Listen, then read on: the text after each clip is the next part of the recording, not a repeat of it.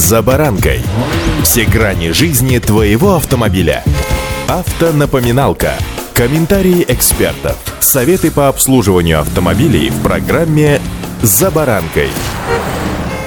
Мир без границ. Таким девизом сегодня можно описать перемещение автомобилей по планете. Вспомнив еще одну народную мудрость, можно описать его еще точнее. Был бы купец, а товар обязательно найдется. С вами Забаранка Александр Карпов. Здравствуйте. Автомобильные факты.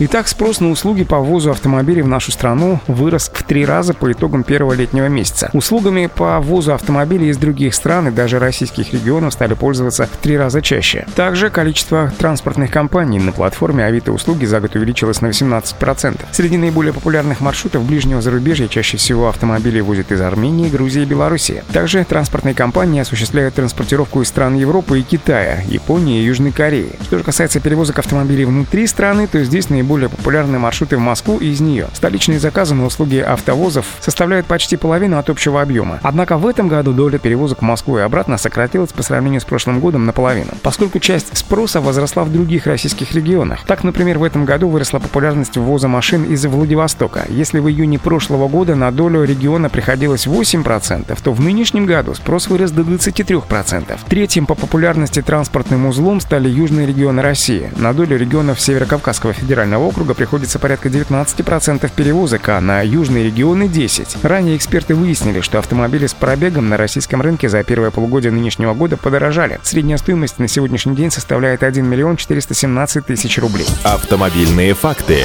Прежде всего, намереваясь купить машину именно таким путем, стоит быть готовым к тому, что новый автомобиль, особенно премиум-класса, привезти вряд ли кто-нибудь сможет. Причина в том, что из-за санкций в России запрещен ввоз иномарок дороже 50 тысяч евро. Еще одной причиной могут стать нюансы в законодательстве законодательстве. Например, в Германии не каждый новый автомобиль можно продать иностранцу. Также новые автомобили из Европы облагаются высокими таможенными ставками от 48 до 54% от стоимости автомобиля, поэтому сэкономить на покупке нового автомобиля за границей ну явно не получится. Другая проблема – это наличие запчастей станций техобслуживания для таких автомобилей. Например, из Японии чаще всего заказывают автомобили, не представленные в России. Проблемы с документами, скрученный пробег и техническое состояние, не соответствующее заявленному – вот основные подводные камни, с которыми сталкиваются клиенты так называемых называемых серых перевозчиков. Предоплата без гарантии доставки автомобиля в срок или передачи его заказчику, а также отсутствие у большинства моделей адаптации к российским условиям. Вот риски, значительно превышающие выгоду от покупки автомобиля за границей, ведь можно лишиться своих денег и не получить автомобиль. Помимо этого, распространены случаи продажи ввезенного автомобиля сразу двум владельцам. В лучшем случае автомобиль достанется тому, кто заплатит больше. В худшем оба потеряют предоплату, которая зачастую составляет 70% от стоимости автомобиля. Поэтому, если вдруг вы решили приобрести автомобиль и приобрести приобрести его именно таким путем ввоза из других стран, тогда прежде всего возьмите калькулятор, посчитайте. Взвесьте все за и против. Помните, что любителей половить рыбку в мутной воде всегда хватает, а сейчас вода ох какая мутная.